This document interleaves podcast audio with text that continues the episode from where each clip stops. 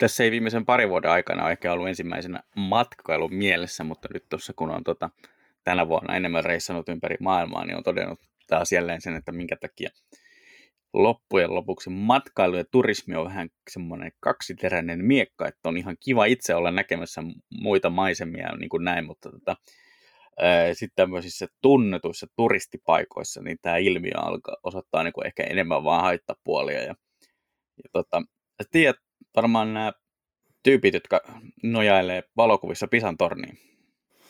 Joo. Joo sen, sen takia se on kaatumassakin. niin, että niitä on siellä nurmikkokaupalla kaikki nojailee niin, että just heidän perspektiivistä he on niin kuin joko pitämässä sitä tornia pystyssä tai kiskumassa sitä nurin tai mitä ikinä. Joo. Niin tämä sama ilmiö on nyt siis rantautunut myös Pariisiin Eiffeltornin kanssa. Onko sekin se loppu, mikä ei sinänsä yllätä, koska kyseessä ovat kuitenkin molemmat ovat P-alkuisia paikkoja, jotka tunnetaan lähinnä torneistaan. Mutta tähän liittyy tämmöinen ikävämpi ää, haittapuoli, että yksi parhaista paikoista, missä tota, tätä niin kuin poseeraamista voi tehdä, niin on siinä ää, Eiffeltornin edessä suoraan menee tota, suorassa linjassa siis silta seinen yli. Joo. Niin, niin tota, turistit on keksineet, että hei, siinä on keskiviivan päällä on hyvä poseerata. Niin, ja se on varmaankin autotie siltä. Kyllä se on mun mielestä, niin kun, siinä ei ole viivoja, mutta mä väittäisin, että ranskalaisittain siinä on kaksi kaistaa molempiin suuntiin. No se on ehkä ydinasia se, että se on molempiin suuntiin. Se kaistojen määrä on dynaaminen. Se niin, on aina, ainakin, siis, ainakin Pariisissa. Niin. Joo, ilme, siis anteeksi, ihan pieni keskeytys. Mä en ikinä ymmärtänyt, mitä sana dynaaminen tarkoittaa, mutta jos mä tekisin uuden Suomen sanakirjaa, niin mä laittaisin sanan dynaaminen kohdalle, katso Pariisin liikenne. Mutta anteeksi, jatka vaan. se on kyllä aika, aika hyvä. Tuota, mun se, se dynaaminen saattaa olla se, mikä on siellä riemukaaren alla. Niin, tota, ää, mutta joka tapauksessa niin, tot, siinä niin kuin, en, mä, niin kuin, mä, jotenkin, mä ymmärrän kaikki puistoposeeraukset ja tällaiset niin kuin Eiffeltorniin nähden, mutta siinä kohtaa, kun on niin kuin useampi tämmöinen someporukka kuvailemassa jotain instapostauksia niin kuin nojailemassa ja niin kuin näin tota Eiffeltornin kanssa siinä kes- keskiviivan päällä, niin, niin multa niin kuin loppui ymmärrys. Joo. Se ei tota... nyt ehkä ole mun mielestä sitä niin kuin turismin parasta puolta. Mutta tota, ilmeisesti tämä on sen verran yleistä, koska tuntuu siltä, että paikalliset autoilijat kuitenkin suhtautuivat siihen, että totta kai siinä keskiviivan päällä on jalankulkijoita. Mutta taas sitten heidän liikkuminen siihen keskiviivan päälle ja pois, niin on tietysti aina yhtä hazardia.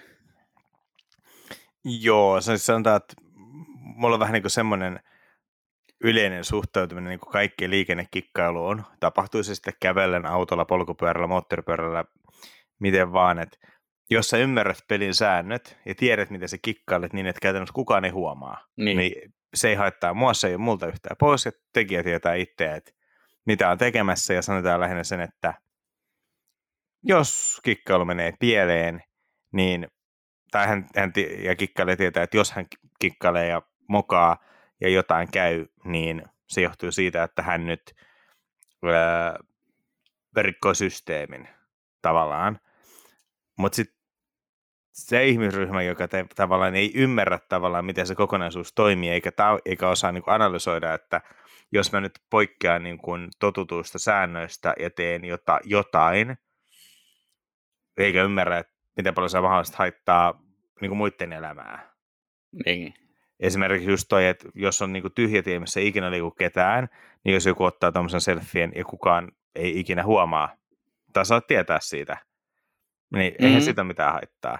Mutta sitten tavallaan, jos se niinku sekoittaa liikenteen ja pahimmillaan sitten edellisessä risteyksessä joku tekee äkkiarrotuksen, kun liikenne pysähtyy, koska seuraavalla korttelilla joku ottaa kuvaa ja sitten siinä tuleekin perään tai joku jalankulkija jää auton alle tai jotain, niin, niin se vähän ärsyttää.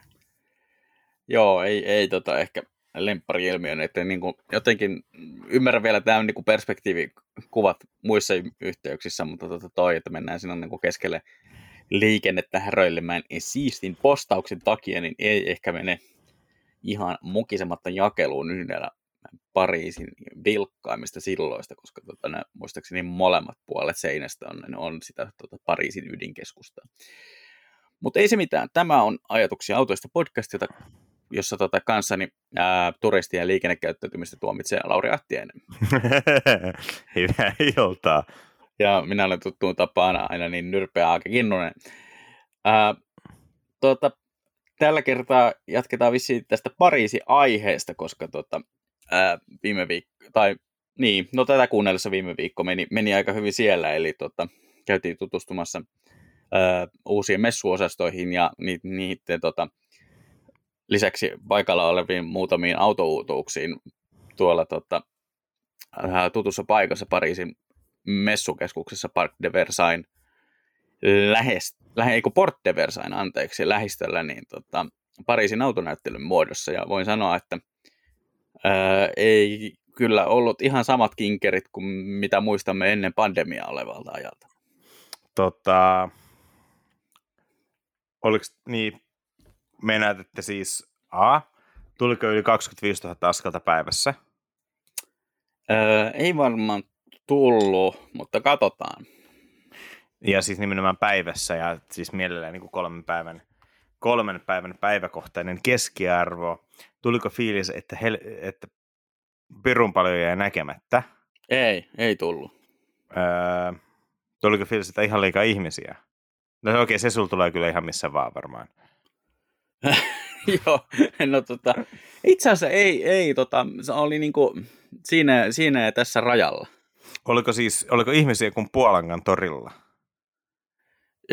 No se on ehkä semmoinen sopiva kuvaus, niin kuin Puolangan torilla markkinapäivänä, eli oli melko paljon ihmisiä, mutta ei ollut ihan niin toivotonta kuin tota, muutamina muina kertoina. Ja lisäksi ystävämme ö, aika usein Aasiassa julkaistavat ammattilehdet, jotka suorittavat autojuttunsa erilaisin mittauksin, joita joskus teollisuusvakoiksikin väitetään, niin he puuttuivat kokonaan paikalta. Niin siis toisaalta, jos käsitteeksi näyttelyssä oli siis lähinnä paikalla osa ranskalaismerkeistä sekä iso osa Kiinan merkeistä, niin eihän nyt kiinalaisten kannata tulla tekemään tätä ö, tuotetutkimusta, koska kyllähän nyt omat merkkinsä tuntee. se on hyvin paljon tota, mahdollista. Mä yritän just katsoa, tota, onko mulla täällä jossakin tallessa tämä tota, askelmäärä, koska siitä näki se kaikkein parhaiten, tämä minkälaiset messut oli kyseessä, mutta... Mutta sanotaan, Mut... jos, jos, jos niinku parhaimpina aikoina, käytän siis niinku 2015 sitä ennen, niin noin messut oli sellaisia, että oli päiviksi kerrottavaa, että miten kaikki älytöntä siellä oli. Tavallaan väliaikana autoaihe, niin Disneyland sikäli, että niin kun, eihän se mitään huvipuistolaitteet siis ollut, mutta tavallaan se esille pano oli ihan överiä. Musta, niin.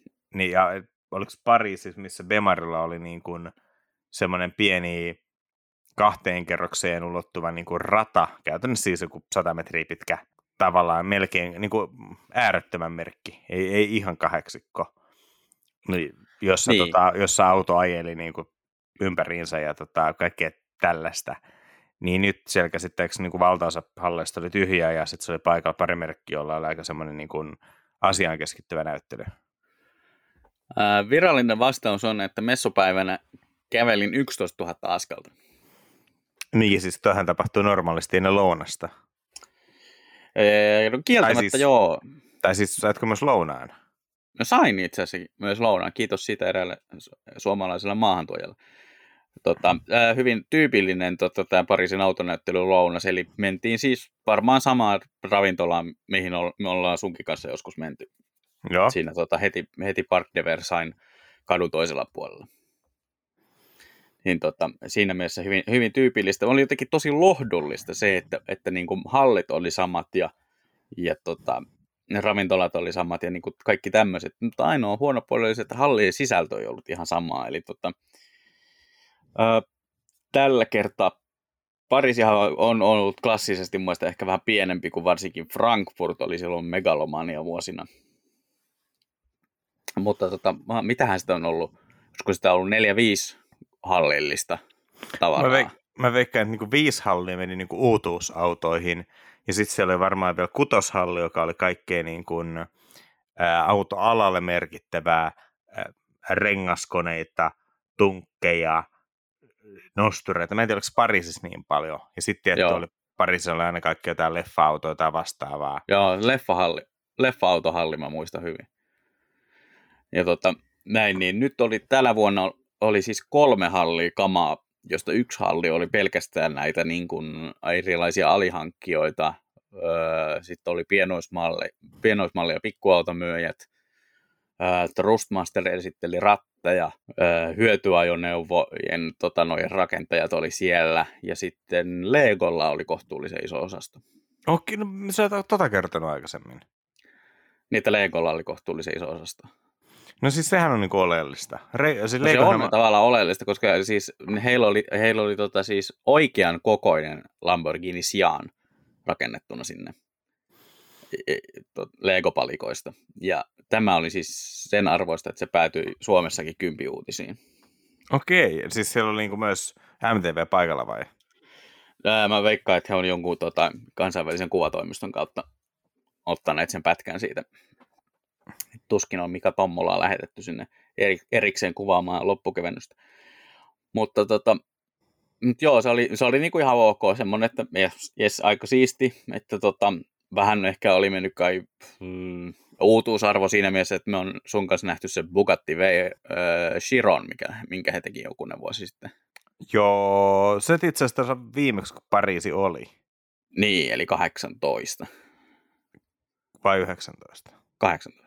Okei, okay, joo. Niin tota, ää, joo, niin tota, se oli se, mutta, tota, mutta, mutta tota oli ihan, ihan semi-ok näyttävä ja mä oon tosi tyytyväinen siitä, että Lego oli siellä niin vahvasti paikalla, koska he on selkeästi viime vuosina panostanut voimakkaasti näihin tota, mm, erilaisiin autokitteihin, että nytkin siellä oli sitten kaikkea Daytona SP3 alkaen niin tota, esillä niin kuin heidän versioinaan. Ja, tarttuko, tarttuko tuli esileikolta? No ei valitettavasti. Mä olin tota, ää, joulu, joulun tota, ton hermojen parantelun Legoni ostanut jo, jo aikaisemmin varastoon, että siellä se on kirjahyllyn päällä odottelemassa ja voin sanoa, että tänä vuonna se ei ole auto, koska tota, kyseinen Daytona SP3 on mun mielestä sen näköinen, että se on kuvattu puhelimessa. Joo, sanotaan, että toihan kuvaa jo sitä Ferri Daytona SP3 sarjatuotantomallina ja sitten Lego-versio vielä niin kuin näytti se ei, ole, ei, ei onnistu parantamaan sitä. No se, on, se, se CAD-malli on tehty Commodore 64. Joo, mä, mä en kanssa niinku, tosi monen mielestä se on ilmeisesti tosi näyttävä se SP3, mutta mä en jotenkin lämpene silleen, ja sitten se Lego-malli on kanssa niinku, tota, öö, tosi, tosi kauhea, mutta tota, tai niinku semikauhea sanotaan vaikka Joo. näin. Mä haluaisin nähdä livenä sen SP3, se voi olla, että se toimii livenä, mutta siis Legosta mä oon samaa mieltä, että niinku, ää, ainoa noista isoista, isoista leikoista, mitä mä oon tehnyt, on Defender. Ja Defenderin muodot mun mielestä taipuu leikoksi aika hyvin vielä.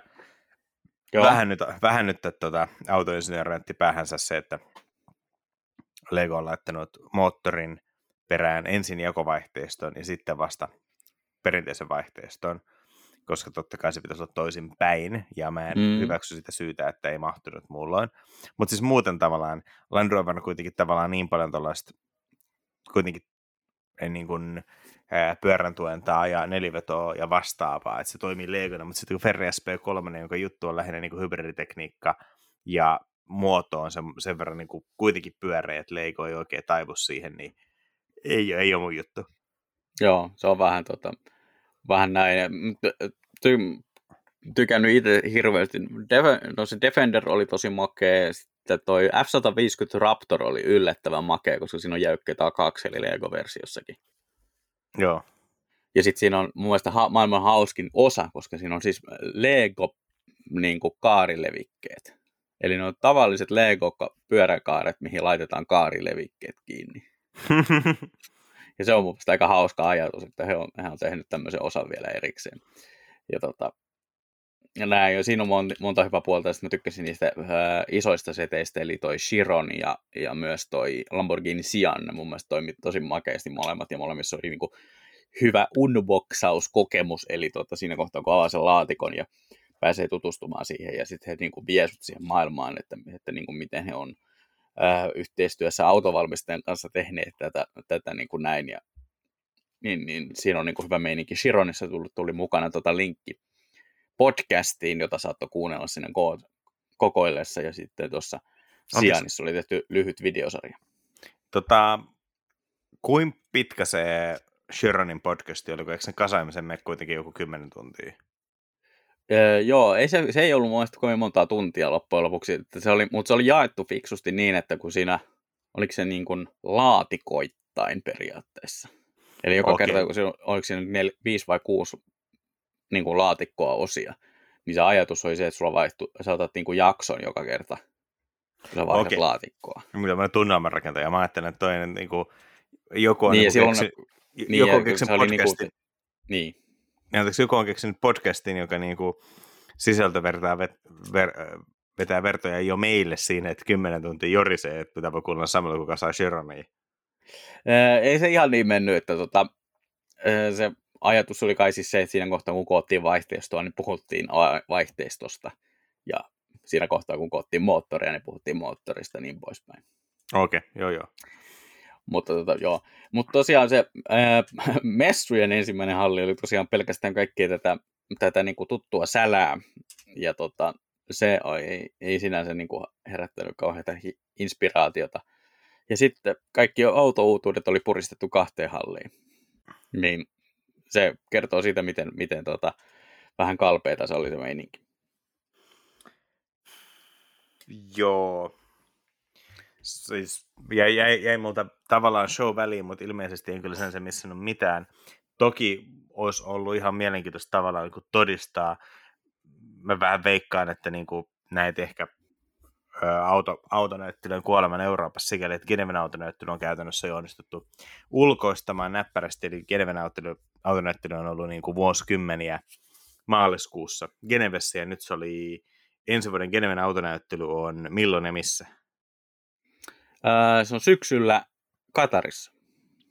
Joo, ja tota, tämä varmaan tekee myös sen, että aika sanotaan, että mä veikkaan, että vaikka, vaikka niin lähidän tai mitä toi on virallisesti tuo Arabian alue? Mikä on se virallinen niin kuin korrekti termi? No, kyllä mä mielestä varmaan Lähi-Itä kuvaa sitä aika hyvin.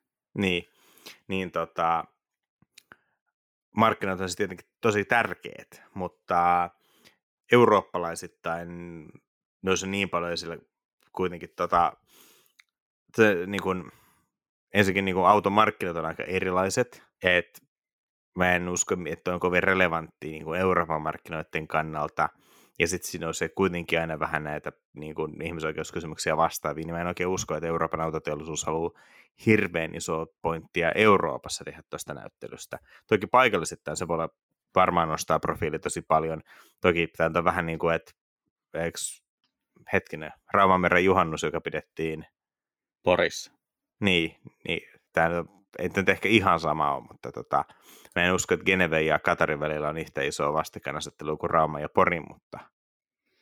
No ei ehkä samalla tavalla joo, mutta joo. kyllähän se niin on ihan valtava menetys just eurooppalaiselle autokul- autoteollisuudelle, että tota, kaikkien kanssa, joiden, joiden kanssa on niin tullut puheeksi tämä Geneven tilanne, niin on, on niin kuin ollut, olleet murheissaan, koska kaikkien mielestä Geneve oli paras. Kaikki ymmärsi sen, että kun, kun Geneve on neutraalilla maaperällä näin niin kuin autoalan puolesta, eli kun Pariisi ja, Pariisi ja Frankfurt kautta München on aina, aina niin kuin jonkun merkittävän autoteollisuusmaan kotikentällä, niin, niin siinä mielessä Sveitsi oli hyvä valinta.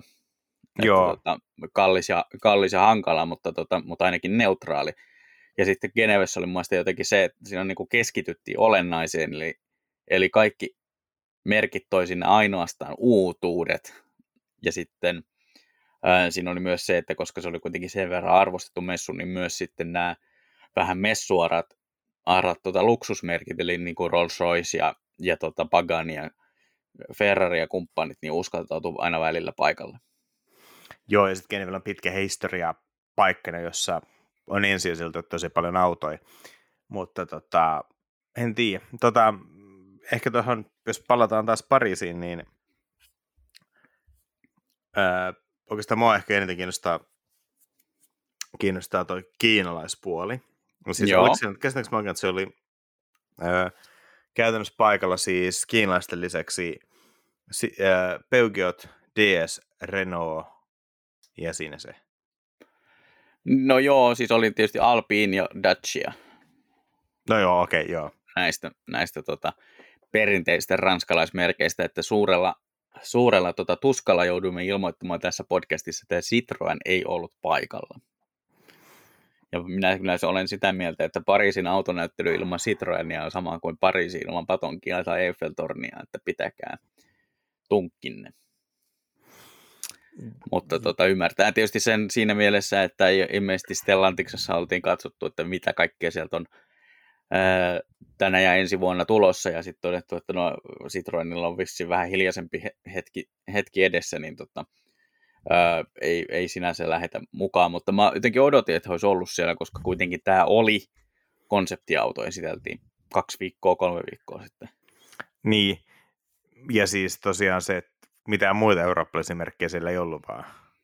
Öö, no sitten, tota, si- no, tämähän jossakin kohtaa menee vähän, vähän niin kuin sekavaksi, öö, koska tota, ahaa, täällä on ilmeisesti, tää virallisesta listauksesta löytyy jonkun verran merkkejä, joita en itse bongannutkaan paikalta, mutta ei se mitään.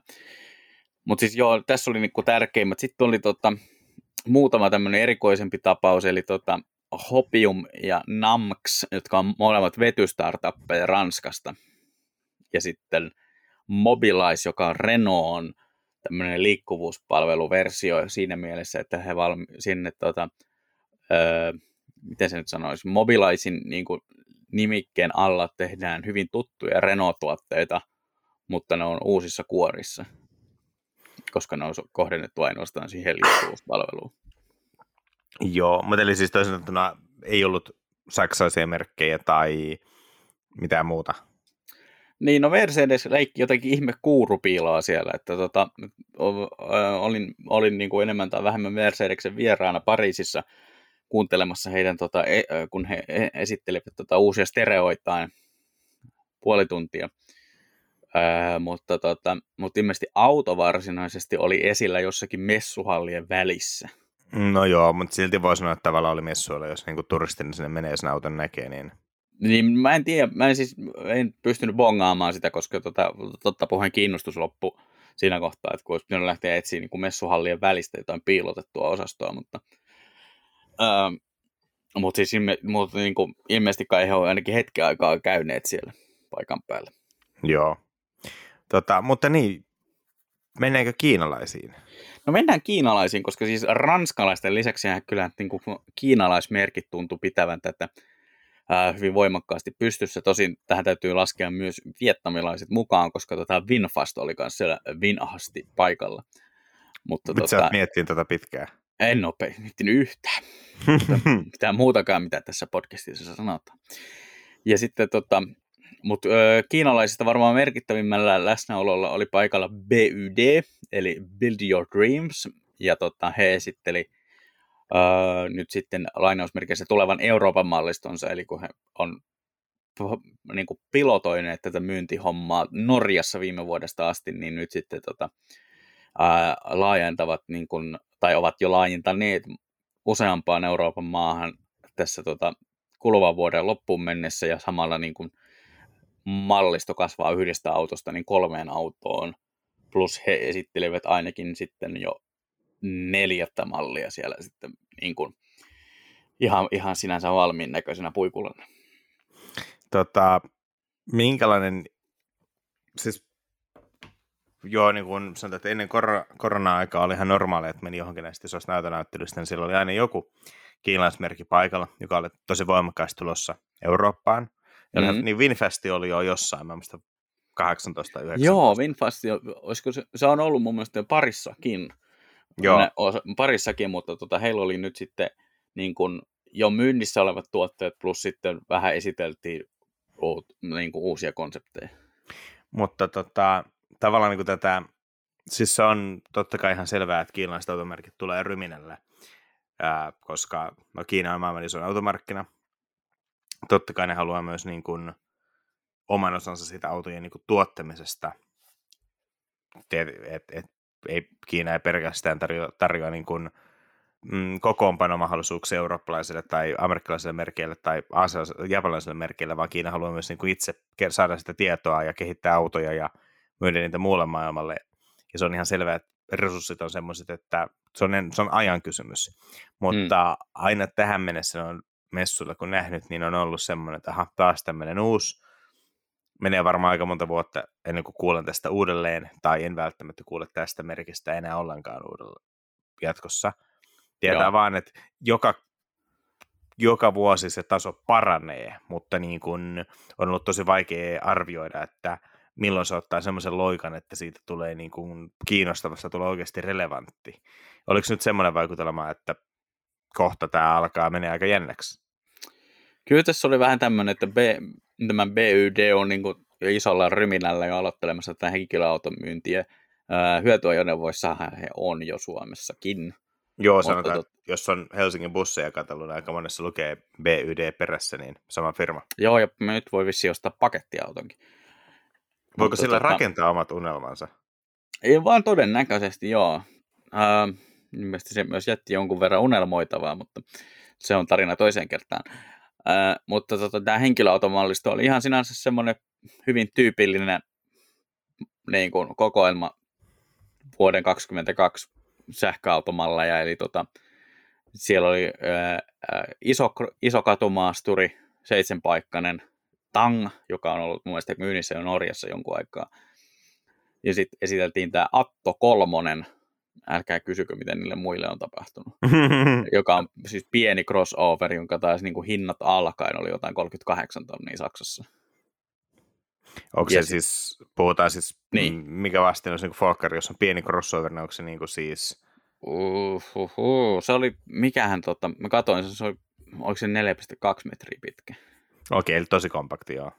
Joo, ja sitten, ja sitten tota, öö, sitten oli tämä Han oli heidän iso uutuutensa, joka on niinku tavallaan vähän niin kuin Model S-kopio. Eli semmoinen tota, kohtuullisen kookas pitkula, pitkulamalli, muistaakseni nipinapialle 5 metriä. Joo. Ja tota, sitä he esittelivät siellä ylpeä, ylpeänä. Ja sitten tota, sit siellä oli ovet lukittuna esillä myös Seal, joka on sitten semmoinen niin kuin model, vähän niin kuin olisi sama, samaa reseptiä käytetty Model 3 suhteen, eli tota, ää, parikot senttiä lyhyempi, semmoinen kanssa niin kuin hyvin ää, aerodynaaminen sedan-tyyppinen ratkaisu. Ja tota, näitä he, he siinä esittelivät, ja tota, olihan heillä paljon mitä esitellä, eli siis oli useampi maa, missä myynti käynnistyy. Saksasta oli esillä muun muassa toi tota, jälleenmyyntiverkosto, johon kuuluu muistaakseni seitsemän vai kahdeksan suurinta kaupunkia, mikä tietysti vie heidät suoraan niin kuin saksalaisten autovalmistajien kotikaupunkeihin. Ja sitten oli takataskussa myös se, että Sixt, tämä autovuokraamo, oli päättänyt laajentaa sopimusta heidän kanssaan niin, että parin tuhannen auton pilotin jälkeen oli vuorossa sadan tuhannen auton sopimus. Tota, se itse tehnyt kuinka, minkä verran noita 100 000 auton tilaussopimuksia? No tota, sanotaanko niin, että jotenkin mun urakehitys ja autovuokraamossa jäi sen verran lyhyeksi, että tota, mä en ihan päässyt tuohon. Joo. Tota... Että olihan siinä tietysti vuosiakin, se oli muistaakseni vuoteen 28 asti se so, sopimus, mutta tota, 100 000 autoa Euroopassa kuulostaa kyllä siltä, että jos me Sixtiltä hakee auton, niin on aika kovat chanssit seuraavina lähivuosina, että se on BYD rakentama? Hmm. Joo, sanotaan, että kyllä varmaan veikkaan, että niin kuin Euroopan autoteollisuuden konttoreissa katsotaan aika tarkkaan, mitä kiinalaiset tekee. Onko ollut mitään tietoa, että kuinka paljon ne on onnistunut ostamaan eurooppalaisia niin kuin insinööreitä, muotoilijoita, yritysjohtajia vastaavia? Mä en ole itse asiassa sitä, sitä puolta tutkinut niin tarkkaan, mutta tota, tämä on ollut aika mielenkiintoista seurata tätä tekemistä, koska tota, ilmeisesti BYD on tänä vuonna omasta mielestään ää, maailman suurin sähköistettyjen autojen valmistaja, eli kun lasketaan plugarit mukaan, niin on ilmeisesti Teslaakin su- suurempi. Joo, siis toi antaa vähän niin perspektiiviä, että auton merkki, joka on niin kuin meille monille, monille niin kuin, jos jostain tuttu, niin, niin kuin Suomessa bussista. Ja sitten kuitenkin tavallaan niiden käytännössä kotimarkkina on niin valtava, että niiden kotimarkkina-ansiosta se onkin niin kuin maailmanluokassa merkittävä. Et se on, se on mun mielestä niin kuin Kiinan automarkkina on ollut aina niin kuin huimaa. Samoin muistelen, joskus kattelin Volkswagen-konsernin osavuosikatsausta. Mulla on ollut joskus tylsää töissä. Ja hämmentävähän siellä katsoa lista, että mitä autoja konserni on nyt myynyt viimeisellä tilikaudella. Ja sitten sä alat katsoa, että niinku sieltä neljä löytyy jo joku, en muista edes mikä, äh, Folkkari, mitä niinku käytännössä ei siis kuullutkaan, ja myydään vaan, tota, myydään vaan niinku Kiinassa. Ehkä jo, mm. no siis käytännössä niinku Kiinan markkinoille tehty. Ja itse asiassa kun alkaa Wikipediassa tutkia Folkkarin malleja, esimerkiksi Folkkarin Skodan ihan sama mikä, niin se on hirveän paljon malleja, jotka on niin kuin, ää, MGB tai vastaavan perusrakenteen muunnoksia niin kuin Kiinan markkinoille. Eikä niitä myydä Euroopassa. Mm. Et sen lisäksi tietenkin, että Kiinassa on aika monesta autosta on pitkäakseleväinen versio, mikä on niin kuin vielä meille se perusauto on tuttu, ja sitten Kiinaa tehdään pitkään, mutta sitten ne on niin kuin omia mallejakin. Niin kyllä se alkaa kertoa vähän siitä markkinan koosta, ja varmaan osittain sen takia kiinalaiset merkit tulee vasta nyt Eurooppaan, että tietenkin Eurooppa on ollut todella vaikea markkina, me on oltu aika niin kuin ylen katsottu usein tulokkaita. Suomi on ollut ehkä helpoimpia maita, että meillä niin kuin japanilaiset jo jossain kohtaa läpi, ja sitten suhteessa nopea korealaisetkin löi, löi läpi.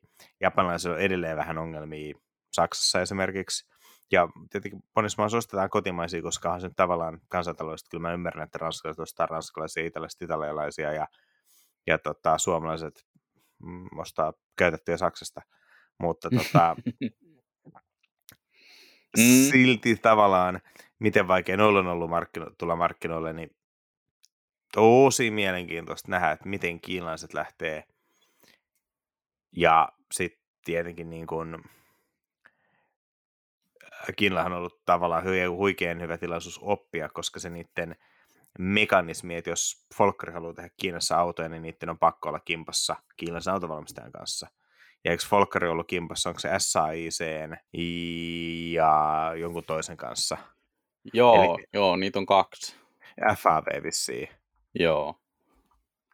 Eli käyt... Joo, ja se johtaa välillä erikoisiin juttuihin, muun muassa Toyo, onko se Toyota CHR on olemassa kaksi eri Kiinapainosta, jotka erottaa vaan siitä, että ne tulee eri tehtailta, joissa on erilaiset puskurit. Joo, ja tavallaan, eli et, jotta saat tuolla pelaaja Kiinan markkinoilla, ää, niin, tai jotta se on niin taloudellisesti fiksua, niin sulla pitää olla kimppani, kumppani Kiinan markkinoilla. Eli mm. käytännössä siis kiinalainen autonvalmistaja, jonka kanssa käytännössä tehdään yhteistyössä se auton valmistaminen. Ja ää, tietenkin se on tavallaan aika niin kuin raju juttu länsimaalaisille, mutta, tai siis se, että se, kyllähän kaikki tietää, että sun ymmär, niin kuin, ää, teknistä osaamista valuu sille kiinalaiselle firmalle. Mutta vaihtoehtona on sitten se, että sä et tule mark- sä et ole kilpaileva pelaaja maailman isoimmalla automarkkinoilla. Niin aika moni mieluummin ottaa sen riskin, että jotain ää, osaamista valuu valuu kiinalaisille ja tietenkin jossain kohtaa sitten tota, nämä kiinalaismerkit sitten toteaa, että hei, vaikka just tämä, eikö, mun mielestä eikö se ole Volkswagen SAIC? Joo, mun mielestä se on. Niin, joo. Niin, tota, niin Volkswagen SAIC, mitäköhän nämä tekee? Tämä on niin 50-50 omistus. Mä yritän katsoa. No esimerkiksi on tällä hetkellä tehtaita aika monta ja valtaus näistä tehtaista on niin kuin 300 000 autoa vuodesta vastaavaa. Ja Volkswagen SAIC tekee Audia, Skodaa ja Folkkaria. Vuonna 2000, Wikipedian viimeisen päivitys on 2014. Ne teki 1,73 miljoonaa autoa. Joo. Ja siis se on Volkswagen SAIC. Ja sitten tämä FA W Folkkari on vielä erikseen. Ne on tehnyt 2011 loppuun Wikipedian tilastot, ne teki silloin miljoonan autoa. Niin. niin mutta sitten taas on selvää, että SAIC, niin he omistaa 50 pinnaa tästä yhteistyöyrityksestä, niin kyllä se teitä sitä, että SAIClle tulee jonkun verran omistusta. Ja SAIC omistaa esimerkiksi Maksuksen ja MGn. Joo. Ja, Ro- ja Roeven, joka on siis myös roveri. Niin. Niin tavallaan se, että ne on tehnyt parikymmentä vuotta Folkkarin kanssa yhteistyötä, ja sitten ne ostaa roverin, siis kanssa parikymmentä vuotta sitten, ja nyt ne alkaa tekee, kehittää niin kuin itse rovereita, niin ää, onkohan, no esimerkiksi tuo MG4, joka on niin kuin ID3 kokoinen sähköauto, hyvin saman näköinenkin, niin Mm. Brittimedihan on niin kuin hehkuttanut, että se on parempi kuin ID3. Myönnettäköön, että tässä kohtaa Volkswagen on antanut riman tippua aivan liian matalalle, Mm. mutta sanotaan, että jos noi tulee Suomeen myyntiin ja sulle tarjotaan melkein 10 tonnin halvemmalla MG4 kuin ID3, niin aika moni alkaa miettiä kiinalaista autoa. Joo, siinä tota, vaikea nähdä semmoista niin brändiprestiisin etua tuossa tota, mainitsemassasi tilanteessa, koska tota, näin, ja, ja sitä MG4 on kehuttu tosiaan ihan, ihan tosi paljon, ja muistaakseni MGL on yksi harvoista sähköfarmareista tällä hetkellä Euroopassa myynnissä. Joo, MG5 on Joo. sähköverkko. Öö, mä tarkistin siis SAIC, Mm? tämä on siis Shanghai Automotive Industrial Corporation, niin on vuonna 2021 valmistanut 5,4 miljoonaa autoa. Ja yhtiöllä on työntekijöitä 2020 ollut 204 000. Joo, eli ihan kunnon kokoinen autokonserni. No voi sanoa, että joo, sanotaan, että firman pääjohtaja, vaikka olisi kuinka ihmisjohtaja, niin hän ei välttämättä muista jokaisen alaisensa nimeä ulkoa. Joo, ja siis kun noin muistaakseni ää, Toyotalla ja Volkswagenillakin puhutaan sadoista tuhansista työntekijöistä. Niin, Katsotaan, niin siihen näin. verrattuna muistaakseni SAIC verra, vertautuu ihan kohtuullisesti. Joo, siis toi, het, mit, mitä? Onko Toyota on fiskaalivuosi 2021, niin Toyota on tehnyt 9,5 miljoonaa autoa. Niin. Et, et onhan se vielä niinku iso työntekijöiden määrää. 366 000, et ei siinä varmaan Akio siellä puheenjohtajan penkilläkään ihan jokaista kesätyöntekijää varmaan henkilökohtaisesti. pakollisia. Voi olla joo, voi olla, että Akio ei myöskään henkilökohtaisesti palkkaa kaikkia kesätyöntekijöitä. Eh. mutta tota, vähän on niin käsittämättömiä lukuja. Joo, se oli tosiaan tämmöinen, BYDn osasto oli ehkä, ehkä komein näistä kaikista ja he oli tota aika mielenosoituksellisesti laittanut sen vähän niin kuin vastapäätä ää, Peugiotin osastoa. Ei nyt ihan suoraan vastapäätä, mutta vähän niin kuin. Et siitä ei ollut kovin, kovin suuri matka oikasta tuota käytävän toiselle puolelle. Joo, Ihmettelemään, siis- mitä, mitä tota, ää, niin kuin Ranska, Ranskan omalla lippulaivamerkillä menee. Totta kai Renault oli, Renault oli sitten toisessa hallissa kokonaan. mutta et sanotaan, että ehkä sen takia mä vähän kävin noita mittakaavoja läpi, että toi kertoo aika paljon niinku siitä, että ää, jos me niinku suhtauduttiin alkujaan apelaisiin autoihin vähän niin kuin nokka pystyssä ja sitten korealaisiin autoihin nokka pystyssä, nyt me tehdään sitten samaa kiinalaisiin autojen kanssa, kyllä. Mutta mm. nuo markkinat on niin valtavat ja ne rahat, mitä tuolla pyörii, on niin huimia, että on vaikea, tai siis on käytännössä niin kuin mahdotonta nähdä, tai mahdotonta, että toi Kiinan autoteollisuus ei jossain määrin breikkaisi Euroopassa. Todennäköisesti ainoa syy, miksi sitä ei ole jo, tapahtunut, on se, että me ollaan niin pieni markkina-alue, että Eurooppaa tullaan enemmän niin paukuttelee henkseleitä, että kattokaa mitä me osataan. Ei ne rahaa täällä tee, koska me ollaan niin pieni markkina, että mi, et, et, aika sama. Mutta Eurooppa voi olla sellainen hyvä referenssi. Et, et jos sä menestyt Euroopassa, niin kaikki tietää, että sulla on tosi hyvät autot. Et moni, valtaosa niin globaaleista merkeistä sanoo, että Eurooppa on haastavin markkina koska tota, meillä on niin järjettömän erilaiset tarpeet jostain niin kuin Etelä-Italiasta Pohjois-Suomeen ja tiestöt vaihtelee, hurjan paljon lämpötilat vaihtelee, ajotottumukset vaihtelee. Meillä on verrattain niin kuin, ehkä se vanha tiekanta sikäli, että meillä on niin kuin vuoristotietä vastaavaa, huonokuntoistietä, hiekkatietä. Se, että se auto hoitaa ne kaikki hyvin, niin silloin se pärjää melkein missä vaan maailmassa. Ja tota, että Eurooppa on ehkä sen takia ollut niin kuin monelle semmoinen, niin kuin, moni haluaa auton, joka pärjää, moni autovalmistaja haluaa tehdä auto, joka pärjää Euroopassa, koska se todistaa, että silloin he tekee niin kuin maailmanluokan autoja. Mutta en, mm. usko, mutta en mä usko, että kiinalaiset niin kuin tänne varsinaisesti haluaa tulla niin kuin, viemään markkinat eurooppalaiselta autovalmistajalta, koska siis ei se, se ei niin kuin niiden tilinpäätöksessä tunnu, että vaikka se olisi markkinajohtaja Euroopassa, niin ei se pilkku siirtyisi. Se on ihan totta, joo, ja sitten voisin kuvitella, että tota, ää, totta kai Kiinassakin on paljon alue, muun muassa alueita, missä on tota, siis ihan oikea, ihan oikea talvi, mutta voisin kuvitella, että tota, kysymys tämmöisestä niin kuin Nordic muokka- auton muokkaamisesta, niin se saattaa olla semmoinen, että se ää, vaatimus semmoisesta niin kuin oikeasti pohjoisiin oloihin suun, va, suunnitellusta tai niin kuin hyvin toimivasta autosta, niin saattaa olla niin pieni heidän kannaltaan, että tota, se saattaa monella jäädä sinne, että ei kannata lähteä panostamaan tai muuttamaan mitään, koska tota, se taas on sitten siitä niin kuin, niistä miljoonista muista autoista pois.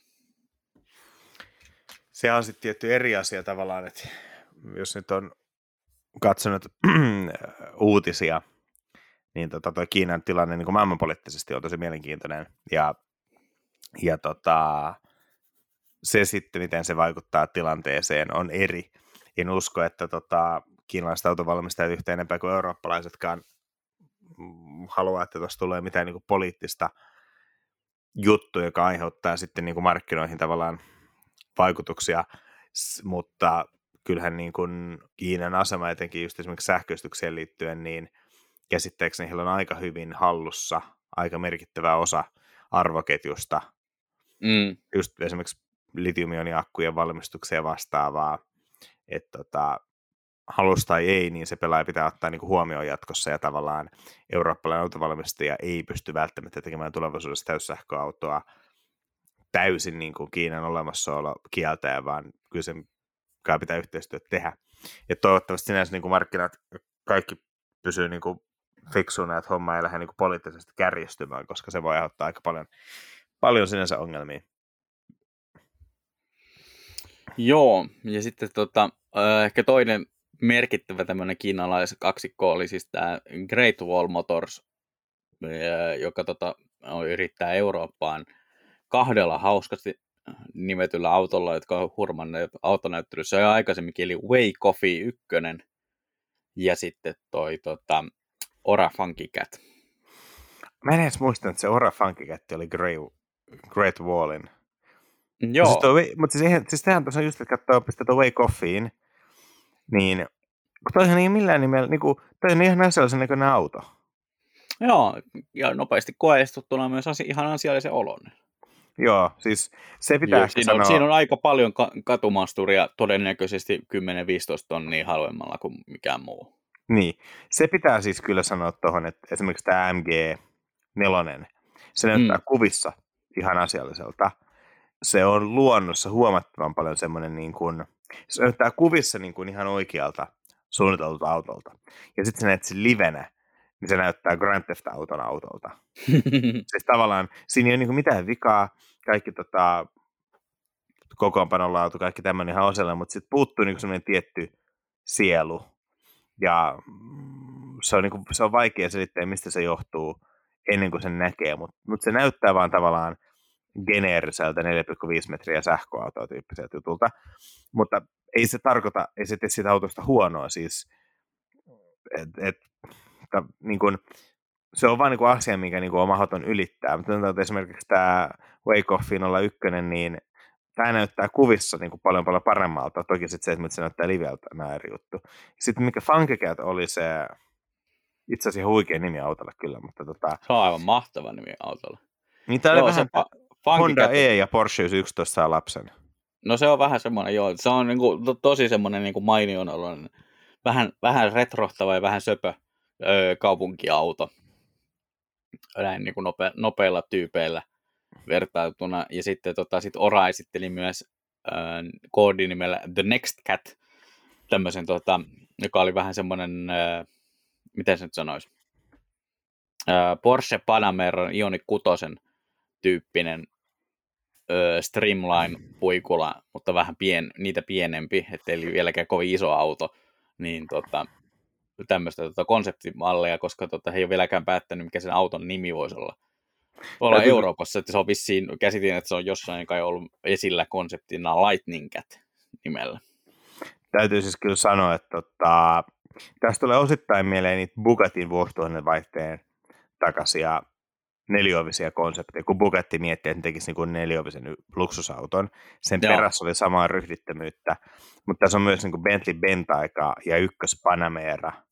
Niin. Niin sanotaan näin, että tota, toi Funky Cat on mun mielestä ihan hauskan näköinen. Tämä on vähän sellainen, että jaa, mutta siis sen on auton ihan mainio. Se, se että se on niin Bentleyn ja Cayennen perämuotoja, niin se varmaan tarkoittaa sitä, että se myy ihan järjettömän hyvin, vaikka mun mielestä se ei ole kovin netti.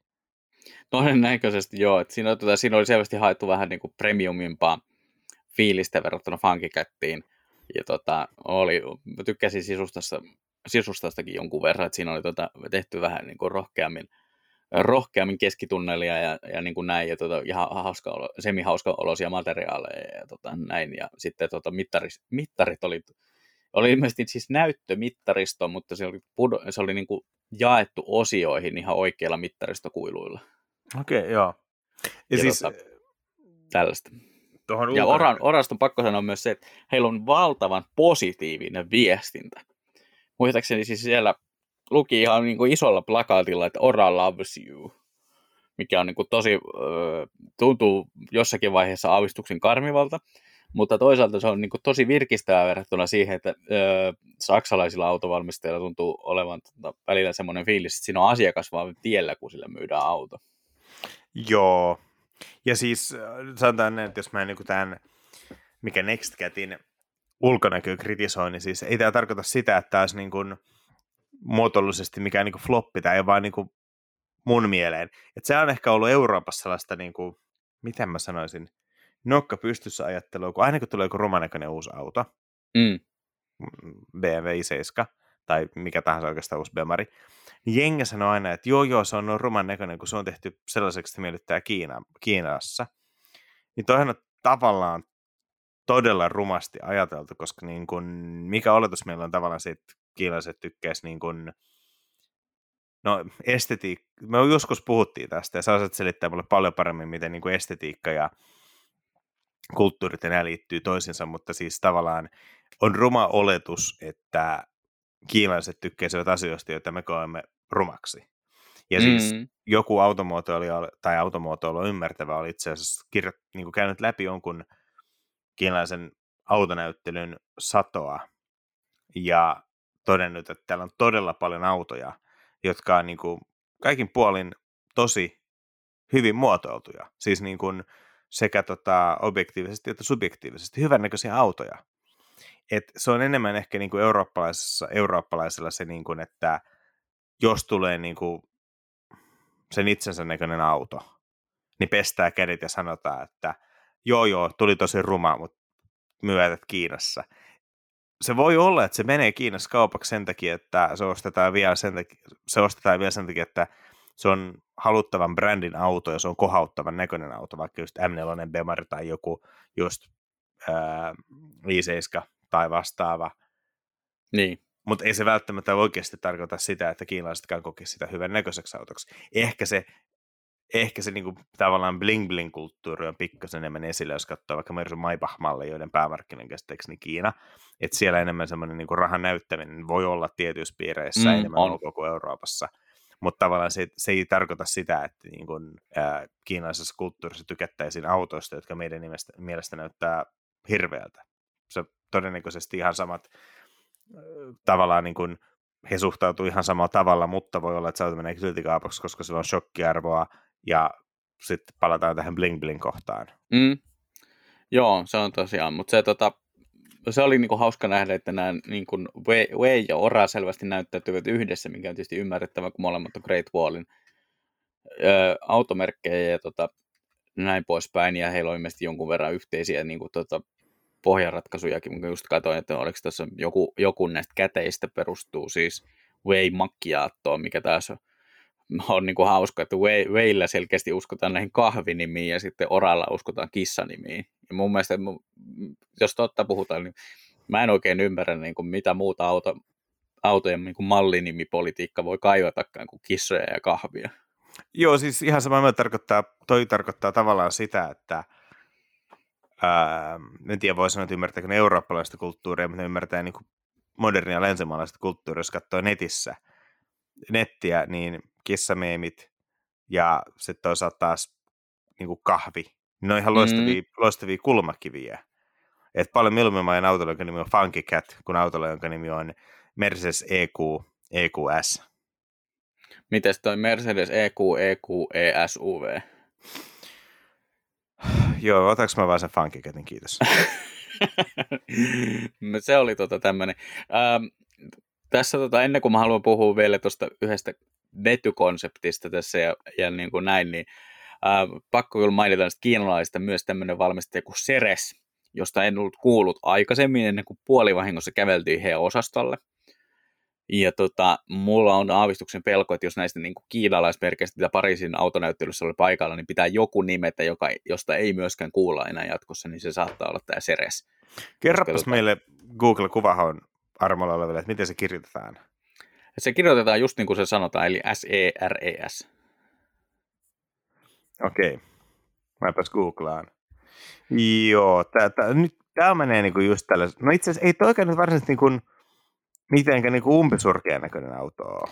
Ei, ei se sillä tavalla olekaan, mutta siinä tota, niin kuin, sanotaanko jotenkin siinä niin kuin olemuksessa ja messuosastossa suhteessa niihin autoihin niin tuli aavistuksen semmoinen fiilis, että heistä ei välttämättä ehkä kuulla enää. Okei, okay, joo.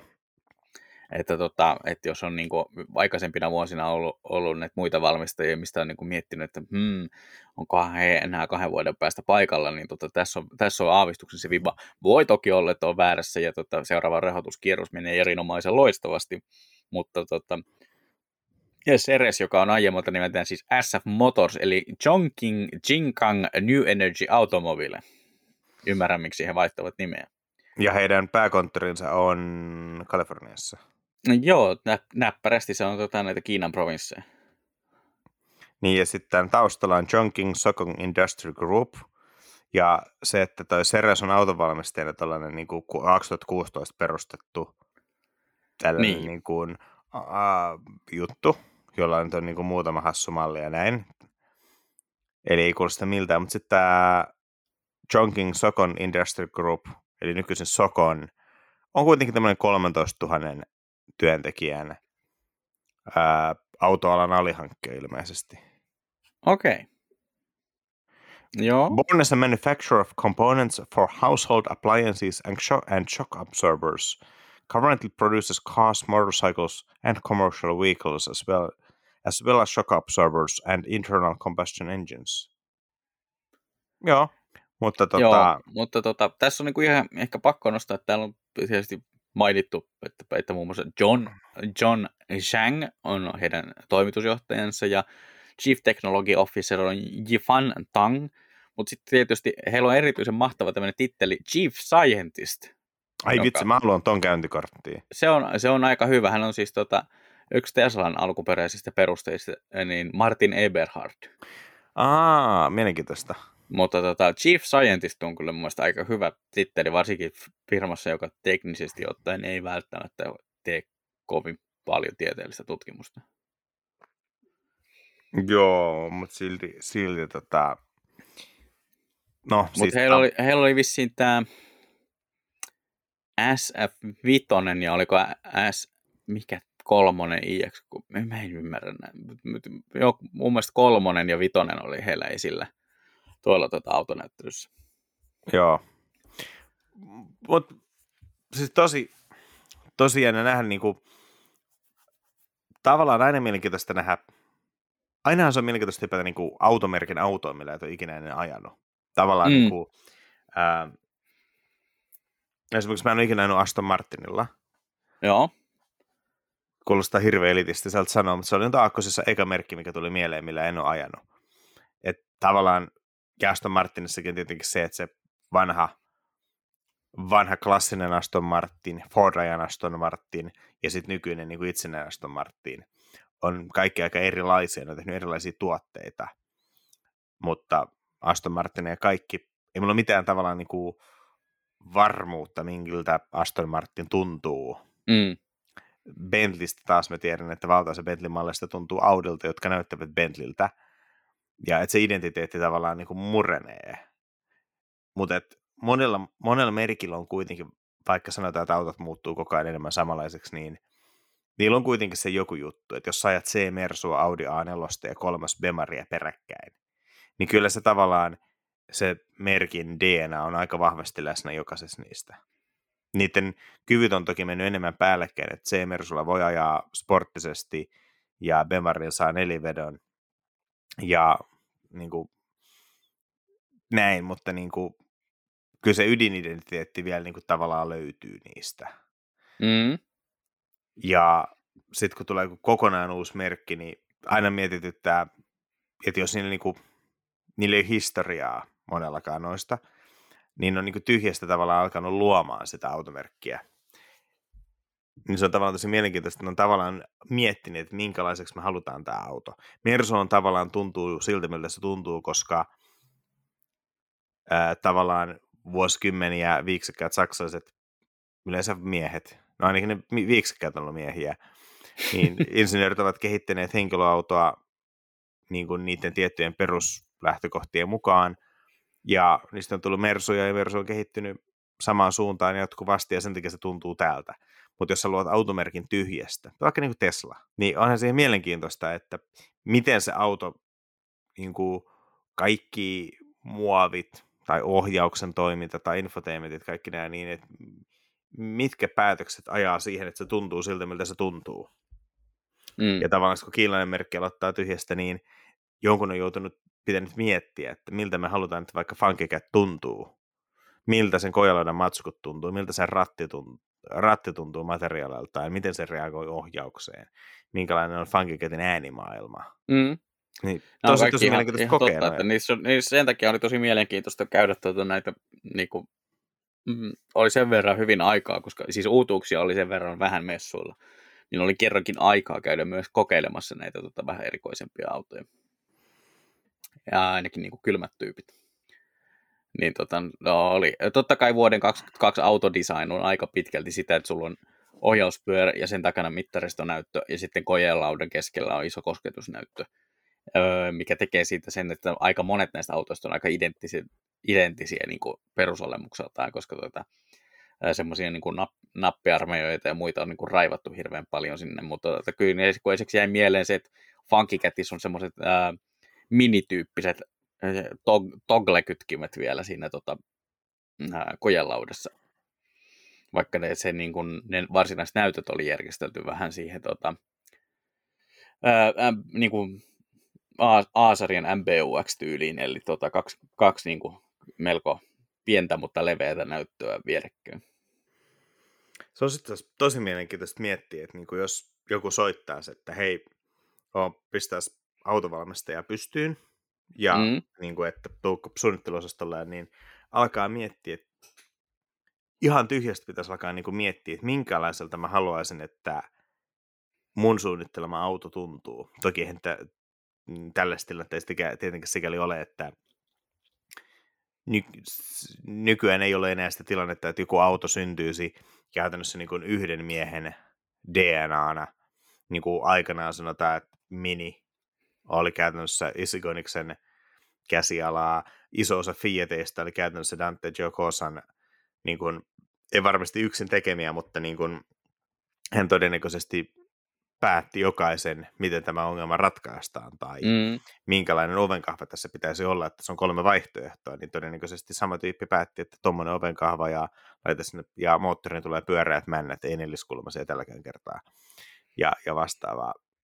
Et, et nykyautot on niin kuin isojen komiteoiden suunnittelemia ja vaikka olisi niin kuin miten korkeassa asemassa, niin ää, ellei ole niin kuin pakko dropata taas Ferdinand Piech tässä kohtaa, Piechin kaltainen hahmo, niin tuskin sellaisia, sen tason kaverit lukuun ottamatta, niin kukaan on ollut niin määräämässä jo asemassa, että hän voi määrätä jokaisen yksityiskohdan autoissa. Tietenkin Piechinkin alaiset on tehnyt valtaisen päätöksistä, mutta jos on tehnyt päätöksiä, mistä Piech ei pitänyt he varmaan kuulivat siitä ja tekivät paremman päätöksen sitten sen jälkeen. Mutta jos, jos niinku tavallaan pääsisi siihen asemaan, että sulla on nyt niinku täysvalta päättää, että miltä tämän, mer- tämän uuden automerkin autot tuntuu, niin vitsi, mutta aika mielenkiintoista alkaa miettiä, että mitä siinä ottaisi niinku referenssiksi ja miten välttäisi, että se sun suunnittelema automerkki ei, tuu, ei, ei muodosta niinku Grand Theft Auto autoa, mm. eli semmoista täydellistä keskiarvoa kaikesta, vaan että se on oma identiteetti. Olisi tosi jännää.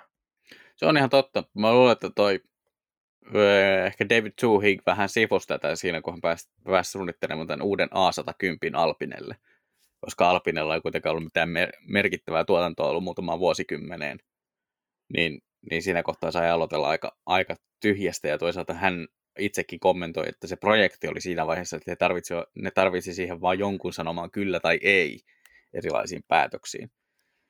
Eli tota, jonkun piti vaan niin kuin tulla siihen diktaattorina saadaan päättämään, että mitä, mitä me nyt oikeastaan ollaan tekemässä, niin se on varmaan aika, aika hyvä semmoinen. Öö, ehkä varmaan lähimpänä tätä, tätä niin kuin tässä mielessä, mutta tota, noi to, kiinalaiset on kyllä erikoisia, koska tuntuu, että Siksi Ora, Oralla niin muista oli kuitenkin hauskaa että Nextcat ei oikeastaan tuntunut millään tavalla sisältä samanlaiselta kuin Funkycat. Niin, että tavallaan semmoinen selkeä DNA puuttuu. Si- joo, sitä ei ehkä ollut samalla tavalla. Mä mietin kanssa, että olikohan yksi syy siihen, minkä teki Hyundai palkkas BMW Motorsportilta tämän Albert Biermanin, että Biermanilla oli varmaan äärimmäisen niin kuin hyvä käsitys siitä, että miten tehdään hyvä sporttiauto.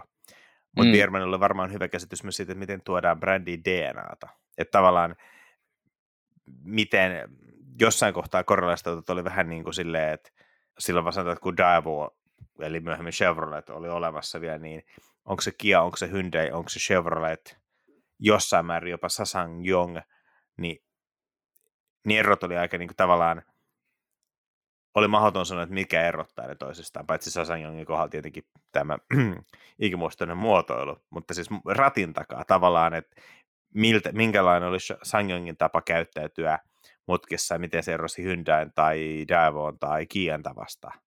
Mm. Niin varmaan niin Biermanin käytettiin myös siinä, että sillä oli niin kuin näkemys siitä, että miten eri merkit tekevät vähän erilaisia autoja ajaa. Mä ehkä vieläkin kaipaisin niin Kian ja Hyundai välillä nimenomaan ajettavuudessa suurempaa persoonaeroa. Et, et, hyvä pitää se saavutettu niin kuin laadun taso, mutta niin kuin vivahdeeroja koska niin kuin visuaalisesti ulkoa ja sisältä niissä on jo niin kuin selkeästi riittävän jos erot tuntuu eri autoilta. Mutta ne kärsii vähän samasta kuin vaikka Folkkari, että Skoda ja Folkkari, niin ne on todella niin kuin hifi ja ne erot siinä, miltä, minkälaisia ne on ajaa. Et pikkasen niin. erilaiset ohjauskalibraatiot tai vastaavat, mutta sun pitää ajaa autoja perä perä, että sä voit sanoa, että mitä ne erot on. Ja Hyundai Kia kärsii ehkä vähän samasta. Se on joo, ehkä ihan totta. Mutta tota, ää, jos nostetaan tähän niin kuin jakson loppupuolelle vielä tuolta Pariisista tämmöinen, niin kuin, mm, ää, miten se nyt sanoisi, messujen erikoisuus, niin mun mielestä tämä NAMX HUV, eli ajatuksena siis se, että se on NAMX-niminen ranskalainen autovalmistaja, joka yhteistyössä Pininfarinan kanssa – ja sitten tämä HUV on heidän konseptinsa, eli, eli niin kuin Hydrogen Utility Vehicle ajat, ajatuksella niin vetyauto. Ja he olivat tosiaan visioineet siis auton, missä on sisäinen vetytankki, mutta sen lisäksi se takana on siis kuusi semmoista öö, vähän niin kuin happisäiliötyyppistä pitku, pitkulaista säiliötä öö, täynnä vetyä, ja niitä voi sitten vaihdella kanistereittain. Vähän niin kuin he olivat visioineet tämmöisen vaihtoaseman, joka oli vähän niin kuin Vähän sama kuin menet ka- kaasugrilliin vaihtaa patruunaa to- tai tuota säiliötä tuonne paikalliselle huoltoasemalle, että oliko teille niitä uusia kaasuja täällä jossakin. Tai vaihtoehtoisesti toisin ajateltuna jättikokoinen versio niin kuin SodaStreamin hapot, hapotussäiliöstä. Menet sittarin neuvontaan kysyy, että mun pitäisi vaihtaa tämä. Niin tota, mun mielestä on niin kuin kiehtova ajatus, että pyritään ratkaisemaan tämmöistä niin kuin saatavuus kautta jakelu kautta pikatankkausongelmaa vielä tällaisellekin systeemillä, mutta nyt on, nyt on kyllä vaikea nähdä, että lähtisi yleistymään. Joo, siis konsepti, me voitaisiin ehkä omistaa oma jaksa vetyautoilla, koska tota, ää, se, ei ole, se ei ole helppo aihe, kukaan ei tiedä vastausta. Ja mä olin pitkään, pitkään sitä mieltä, että se ei ole mitään järkeä, mutta nyt niin, niin moni automerkki on lähiaikoina vilautellut vetyä, että siinä on pakko olla jotain, jotain asiaa kuitenkin, jotain pointtia kuitenkin. Se pointti ei ole niin kuin autoinsinöörin pointti, vaan se tulee todennäköisesti poliittisesta suunnasta tai vastaavasta, miksi vety, vedylle halutaan antaa mahdollisuutta. Mutta toi lennossa vapautuvat vetutuubit olisi mun mielestä sinänsä itse asiassa tavallaan ihan hauska, koska sitten tavallaan se vetyjakeluasema voisi tavallaan täyttää niitä tuubeja, ja kunhan siellä on koko ajan tarpeeksi paljon niitä niin kuin täytettyinä tuleville tankkaajille, että sä vaan swappaat ne patruunat ja jatkat matkaa, ja sitten joku huolehtii niitä patruunan täyttämisestä, ja voidaan tasata niin kuin ruuhkapiikkejä tekemällä vähän enemmän niitä varastoon, tä- täyttää niitä enemmän varastoon ja näin. Se ei ole tyhmä konsepti, mutta joo, en mäkään usko, että siis tuommoinen yleistyy, koska käytännössä sun pitää saada rakennettua se koko verkosto, saatua koko auto, ainakin maanosan autoteollisuus mukaan, mm. niin aika, aika korkea lentoinen juttu, mutta tietyllä tavalla, mä en osaa nyt kuvitella siis, minkä kokoinen putkilo olisi se, millä ajat 100 kilsaa vetyautolla. Vetyähän se ei niin kuin massana tarvitse paljon, mutta kun se vety tykkää olla aika hurjan korkeassa paineessa, ja, se tar- ja yleensä kun sulla joku asia pistää, asia pistää korkeaseen paineeseen, niin siihen yleensä liittyy myös aika niin kuin, raskaat rakenteet, niin en tiedä.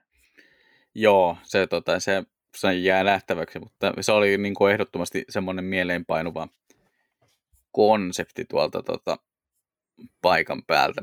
Sitten, Oliko, niin, Joo, anteeksi, jat, jatka vaan, sori, puhun taas päällä. Ei, tuli vaan tuossa äh, ohi vielä, vielä tämä Winfast, joka vähän osoitteli tätä äh, äsken mainittua niin kuin, automerkin identiteettikulmaa, että heillähän on niin kuin, äh, taustalla on siis, niin, muistaakseni ihan ekojen autojen takana oli tekninen yhteistyö BMWn kanssa.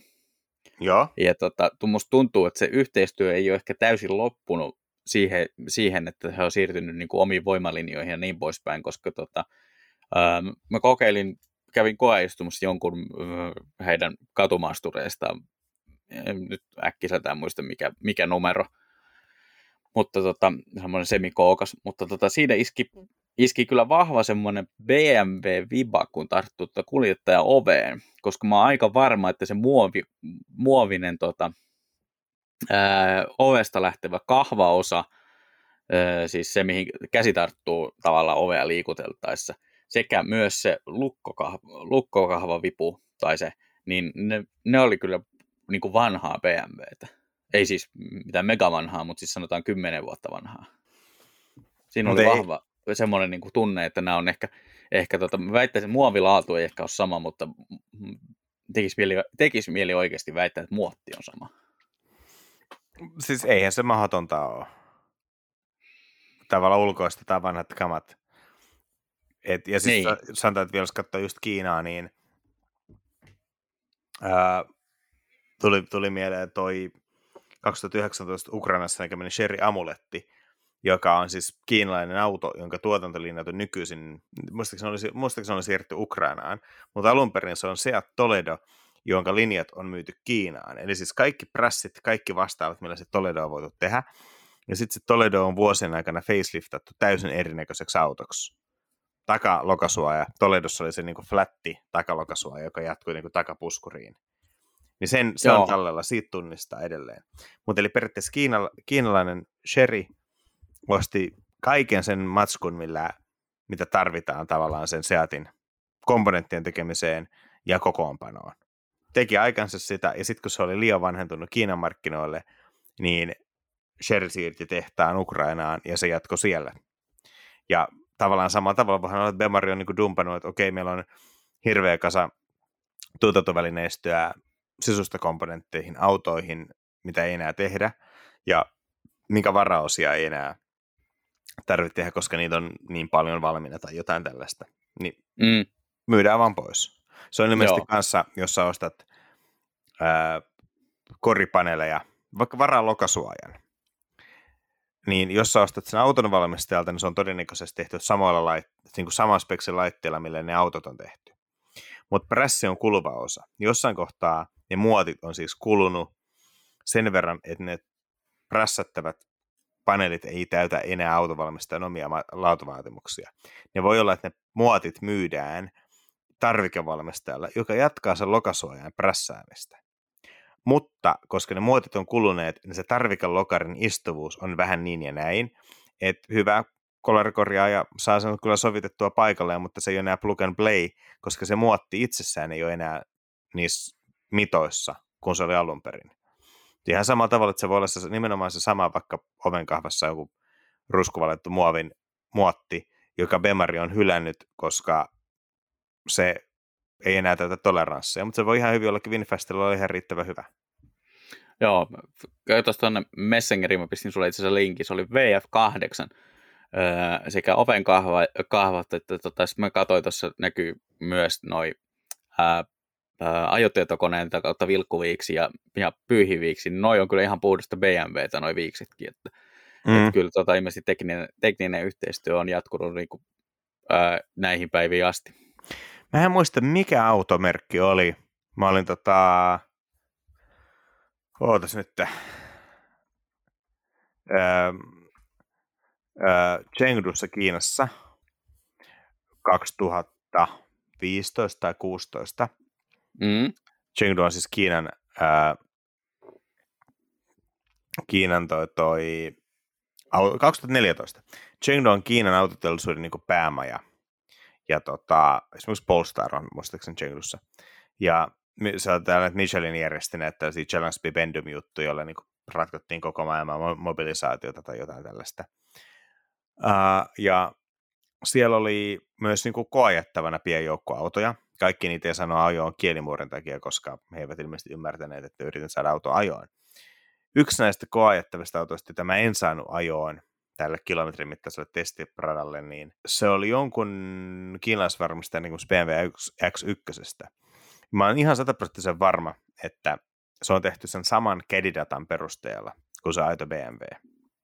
Mutta kollega pääsi ajamaan ja sanoi, että kaikki näyttää BMWltä mutta mikään ei tunnu BMWltä. Kaikki kytkimet mm-hmm. tuntuu eriltä ja ajettavuus on eri, vaikka periaatteessa sama.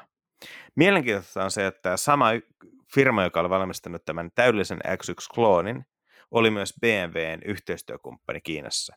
Eli BMW X1 valmistettiin Kiinassa tämän valmistajan ja BMWn yhteistehtaalla. Eli hmm. ilmeisesti siis he, he tekivät siis BMWn kanssa aitoa X1 sekä 100 prosenttista kädikopiota BMW X1 ihan itse.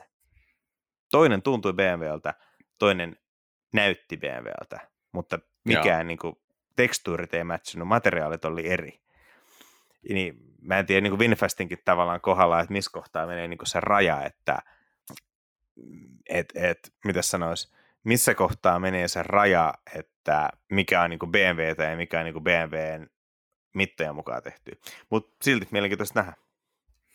Joo, te, tota, se oli, se oli tämmöinen äh, muuten tota, Infastilla oli ihan hyvä meininki. Heistä näkyi näky se, että heillä oli jo jonkun verran kokemusta, eli et, tota, ei ollut ihan ekat eikä tokat messut, missä he, he on paikalla, että oli sen, sen näköisesti rakennettua osastoa, vaikka nyt erityisen mittavaa ollut kellään no, noiden osastojen suhteen. Ää, Winfastilla oli myös esillä kaksi automallia, missä tota, ilmeisesti ajatuksena oli kai se, että ää, sinne alun perin kai oli ajateltu, että sinne saa mennä ihan vapaasti istumaan, mutta sitten tota, tästä pienemmästä autokonseptista hän paiskasi oven kiinni, kun tota, oli ottamassa autosta kuvia ja ovi ei ensin mennyt, mennyt kiinni ja ajattelin vaan, että no okei, mä otan pikkusen lisää voimaa. Ja tota, siltä kun ovesta kuului sen verran ruma ääni, eikä ollut ensimmäinen kerta siitä kyseisestä autosta, että tota, ilmeisesti että oli sen verran vielä käsin koottu, koottu tämmöinen tota, show-yksilö, että he tota, siinä kohtaa päättivät, että mitäs, mitäs tuota, jos tuota, tyytyisitte kuvaamaan vai ulkopuolelta, että säästetään näitä ovia. Joo. Tota, tota, mielenkiintoisesti on nähdä, mutta siis veikkaan, että kyllä varmaan ensi vuoden aikana nähdään jotain pelaajia Suomenkin markkinoilla lisää. Mielenkiintoista nähdä sit, missä kohtaa niin kuin voimakkaammin kiinalaiset autot tulee.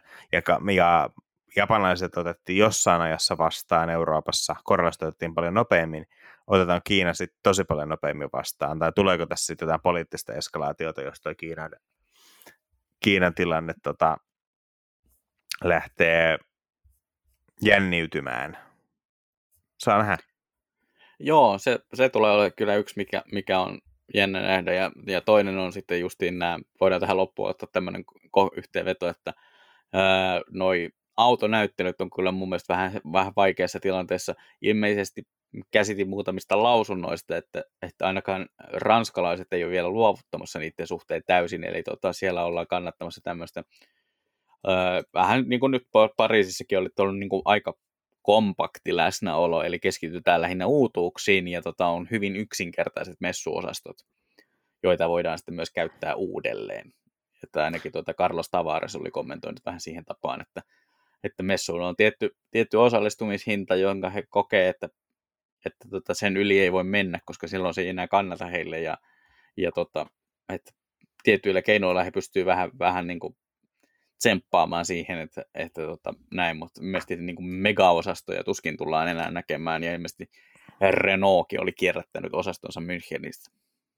Joo, mikä on siihen se mun mielestä kaiken puolin niin tosi fiksu, että siis autoja sinne tulee katsoa eikä osastoja. Just näin. Mutta se, mikä ehkä aavistuksia oli, se, että, että varmaan messujen niin kuin hulppein osasto loppujen lopuksi oli Dacialla, koska he olivat rakentaneet tuota kakkoskerrokseen erillisen ää, köysisillan. Öö, Okei. Okay. Mikä kuulemma aiheutti ää, melko paljon mielenkiintoisia tilanteita esimerkiksi kameraryhmien kanssa, joilla oli jonkun verran painavaa kannettavaa, sekä erityisesti ää, niin kuin naisedustajien kohdalla, koska tosi monet heistä olivat valinneet melko korkoisat kengät. Aa, joo, se voi olla vähän vaikea. Että tota, ää, en ehkä näkisi, että tämä konsepti välttämättä toistuu, mutta tota, se oli kuitenkin hauska nähdä, että, että jos niin piti hakea yksi semmoinen erikoinen osasto, jossa oli hauska tehdä, tehdä tota 15 minuuttia töitä, töitä niin Dacian osasto oli se, se paikka. Joo, no aina kun yrittää olla vähän erilainen, niin yleensä kompastuu se voi olla just näin. Mutta tosiaan jännä nähdä, nähdä, miten nämä kehittyy. Aavistuksen toivoisin, että tota, nämä ää, autonäyttelyt ei ehkä koko Euroopan osalta olisi vielä tässä, vaan että niin kuin ensi vuonna todennäköisesti Müncheniin, koska Geneve loistaa poissaolollaan, niin, niin tota, saataisiin sitten taas jonkunlainen edustajisto kasaan, että on mielestä tärkeintä, tai niin kuin, miten se nyt sanoisi, se olisi ehkä kuitenkin koko alan kannalta e, niin kuin, hyödyllistä, että sinne saataisiin paikalle mm, niin kuin merkittävä joukko merkittäviä valmistajia. Niin kuin näin, koska tuota, kyllähän noin kuitenkin omalla tavallaan on tosi mielenkiintoisia kokonaisuuksia, että siellä niin kuin, sekä niin kuin maatasolla että valmistajien että konsernien tasolla niin nämä tekijät tulee saman katon alle kerrankin. Niin.